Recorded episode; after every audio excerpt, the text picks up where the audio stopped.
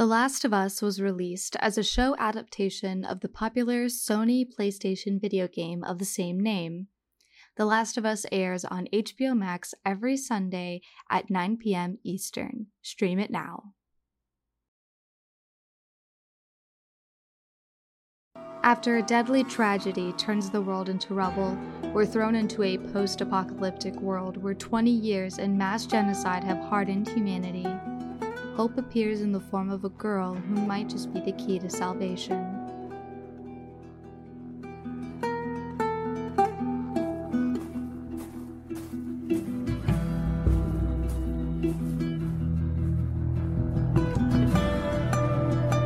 What is up, everyone? Welcome back to Jules Just Vibes. I'm Jules, and as always, we're here to just vibe. Happy Monday, and welcome back to The Last of Us. We're on episode six right now for this review, and it's pretty exciting. If you guys are just tuning in now, these episodes are different from our regular deep dives into newly released media. I am watching the show as it's released episode by episode, and I'm releasing episodes a week behind every Monday at 10 a.m. Eastern. As of this going live, episode 7 is live now on HBO Max. So go listen to this podcast episode, then go watch episode 7 so you can follow along with me next week. We're coming up on the final minis for the season, so I definitely encourage you to catch up on all my podcast thoughts so you won't miss my thoughts on the finale. You can look into the description of this podcast episode to see where to find all of the other episode reviews that will be linked. Best to do so so you're not lost. All right, let's get into it, and as always, there's spoilers. Episode 6 picks up three months later after the tragic scene of Henry and Sam. The search for Tommy is on, and we get some nice interaction between Joel and Ellie. I really enjoy the way the show is building the relationship between them. I think you're expected when they get paired up to believe that she'll end up being a second daughter to him, of course, never replacing Sarah, but providing him some healing relief from it to care about someone again. Through this most recent trip to find Tommy, they have conversations about what's next and what they would do if there was a cure. Ellie uses this time to confess to Joel that she tried to heal Sam with her blood, and thankfully, instead of making her feel dumb and just like a kid, he says something simple. I reckon it's a lot more complicated than that. I can't hit it home enough that it's things like these small exchanges and shows that make it feel more real and relatable. One of the things we got to talk about in the first few episodes was the relationship between Joel and Ellie in the game versus the show. From knowledge, we're led to believe that the both of them bond a little faster in the game, but in the show, it's more real. There can be implied layers of feelings within just Joel himself, where he doesn't want to replace Sarah, but feels responsible for Ellie and is beginning to care for her like a daughter. But the guilt of bonding with someone like that when Joel feels he failed Sarah is confusing. On Ellie's end, I think she's got some confusing feelings as well, because in the beginning she felt like cargo, but also has gone through a lot of loss in people just passing her from one carrier to another. She's also got this incredible weight on her of her immunity, and with the death of Sam, she was left feeling hopeless. Sorry I went off on a tangent there, but what this show is doing very well is helping us get peeks into the dynamics of their relationship and making our own guesses on how certain events will affect their relationship. Anyway, in the trek to find Tommy, Ellie confides she'd like to go to space. They run into a really awesome couple that steers them in the right direction, and we get glimpses of Joel getting what looks to be heart pains and has also now become the new meme on social media. I did actually post a tweet uh, with the meme, and I felt kind of cool taking part in a trend because normally I never do, but at the same time, I also felt a little lame. Just a little IRL tidbit there.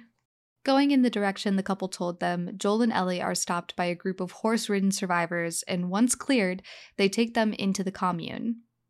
Fun fact they trained a dog to smell infection. An even better thing uh, to note is that Ellie passes the test which kind of begs an interesting revelation considering that the machines they use in the quarantine zones are alerted that she's infected.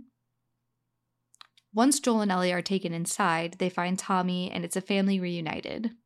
While Ellie goes off with the one woman who found them, Joel sits down for some deep one on one talk with Tommy. He reveals to Tommy that Ellie is immune and how he's been getting older and now is having a more paralyzing fear that is stopping him from knowing what to do. Confessing that Ellie had to shoot a kid because he froze and he also didn't hear him. The fear of what happened to Sarah has reached him and he pleads with Tommy to take Ellie instead of him because Joel knows that he will fail her. Even with the baby on the way, Tommy reluctantly agrees and Joel goes and breaks the news to Ellie. This leads to a major fight between Ellie and Joel, and with the harsh words to back it up, essentially leading Joel to say that it's over, that's it, I'm out. Fast forward to the next morning, and Tommy picks up Ellie and they grab horses and head out to the Firefly area. But waiting in the stables is Joel. Joel gives Ellie the choice of choosing who will take her, and of course, she chooses to keep going with Joel, and they head on their way to the University of Colorado, where they suspect the doctors are. Unfortunately, the university is empty, but there is small hope as there were doctors there. While figuring out what to do next, they're ambushed by raiders. And during the fight, Joel is gravely injured, and in good suspenseful TV fashion, we're left wondering if he will live or die. This episode was really tame. It focused a lot more on the character development and relationship aspects of those characters instead of it being fighting the infected. While it might not appeal to many when you have a survival show, I think it's important to have these episodes, especially after the heaviness that was episode 5. It's a nice cool down and helps you appreciate what other things the show can do with just dialogue and good directing. This episode also showcases one of the most iconic scenes in the game the argument between Joel and Ellie. And I actually watched the comparison side by side, and it's really breathtaking. And it's done almost shot for shot, and it really harnesses the tension between the two characters. This episode also had what I am now calling the Black Adam effect, where they could have let it end at one point in the episode, but they kept it going to leave it off on another note. It didn't take away from the episode itself, and it actually helped, but it ended on a cliffhanger, and that's what makes it frustrating. It's a good frustrating, but frustrating nonetheless, since you're definitely aware that it could have ended another way. Overall, I would say this episode was a solid 7 on the 0 to 10 scale. Getting into the meatiness of the characters and seeing that the show can hold up without the fear and drama of the infected is really well done. They didn't do a classic apocalypse episode where the characters find a new safe haven, but it gets overrun, so they have to keep moving. The show really sets itself apart from the stereotypical shows that have zombies or infected chasing after the protagonists. Even on the set, they actually make sure that they don't use the term zombies.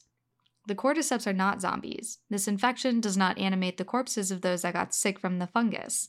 They are just rabid and changed due to, to the infection inside them. Although there is one zombie like feature that I've noticed, and that's that the infected don't seem to die unless it's from headshots. Take that with a grain of salt though, but like I was saying, I think this show really sets itself apart. And to have an episode where there wasn't a single infected was actually really cool. I can't say enough. If you're a fan of the game, or if you haven't even played the game and a fan of survival shows like this, you definitely need to watch this show. We're at episode 7 right now, and only two more until the finale, and that's kind of crazy. We don't have any real concept on whether or not season 1 is going to be the finale of the first video game or not, or if season two is going to harness more aspects of that. But I think that's exactly why I want to keep watching it. And that's exactly why I'm even more interested. Even if season two is the second game's storyline, I think that there's still a lot of beneficial things that could come from it from making it into a show. So You'll just have to stay tuned, and I will keep you guys updated if uh, season two releases and when. All right, everyone, that is it for me on this mini for episode six of The Last of Us. I hope you guys enjoyed it. And remember, if you want more Jules Just Vibes content, you can tune in to my regular scheduled deep dive reviews every Thursday at 10 a.m. Eastern. You can also send any feedback or suggestions for reviews on my website, julesjustvibes.com, or you can reach out to me on Instagram or Twitter, where I am most active at JJVPod for all of your offline podcast updates. Thanks again for all the support, and I'll catch you guys on the next one. Uh, bye bye.